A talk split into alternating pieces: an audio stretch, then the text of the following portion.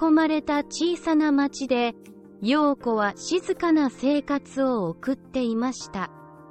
彼女は心の中で秘めたる夢を抱えていました。小説家になることです。ただし、陽子には自分の想像力に対する不安があり、まだ自信を持つことができませんでした。ある日、陽子はネットサーフィン中にチャット GPT という新しい AI ツールを見つけました。チャット GPT は人工知能であり、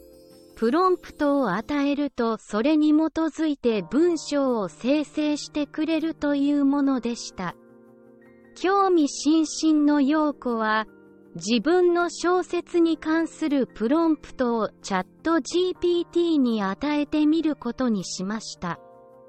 チャット GPT さん、私の小説を書いてもらえませんか？陽子は興奮しながらパソコンの前に座り、チャット GPT へのプロンプトを入力しました。しかし、最初の試みでは陽子自身のアイデアがうまく組み込まれず、物語が思った通りに展開されませんでした。彼女は自分の創造性に疑問を抱き、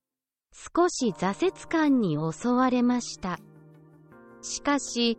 陽子は諦めずに再びチャレンジすることを決意しました。チャット GPT により具体的な指示を与え、自分のアイデアを織り交ぜる方法を模索しました。すると、驚くべきことに、彼女の小説の物語が少しずつ形を成し始めました。陽子は自分の想像力とチャット GPT の協力に感謝し、喜びを感じました。物語の中で、陽子は小説のクライマックスに向けて歩みを進めます。彼女の作品は次第に注目を浴び、出版社からのオファーや読者からの称賛を受けるようになりました。これが私の夢なんだ、と陽子は心の中で叫び、想像力の力が現実になっていくことを実感しました。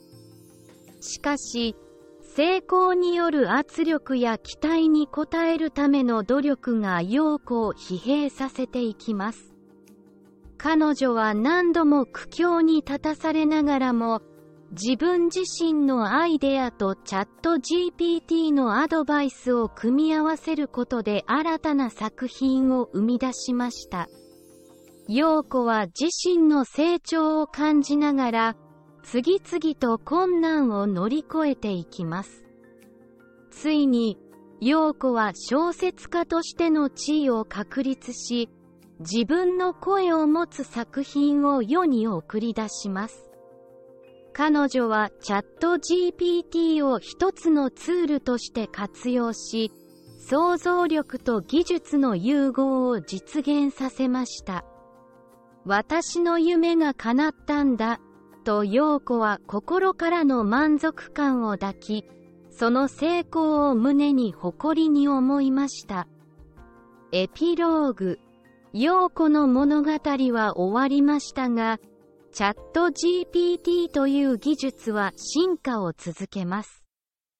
他の創造的な人々もチャット GPT を使って様々な作品を生み出し、世界に新たな感動をもたらすでしょう。このような技術の進歩は、私たちが想像もしなかったような新たな可能性を切り開きます。チャット GPT が創造的なプロセスをサポートするためのツールとして利用されることで、新しい世界やアイデアが生まれ、人々の夢が実現することを願っています。この文章自体チャット GPT に書いてもらいました。キャレット M キャレット。アミキン編集済み。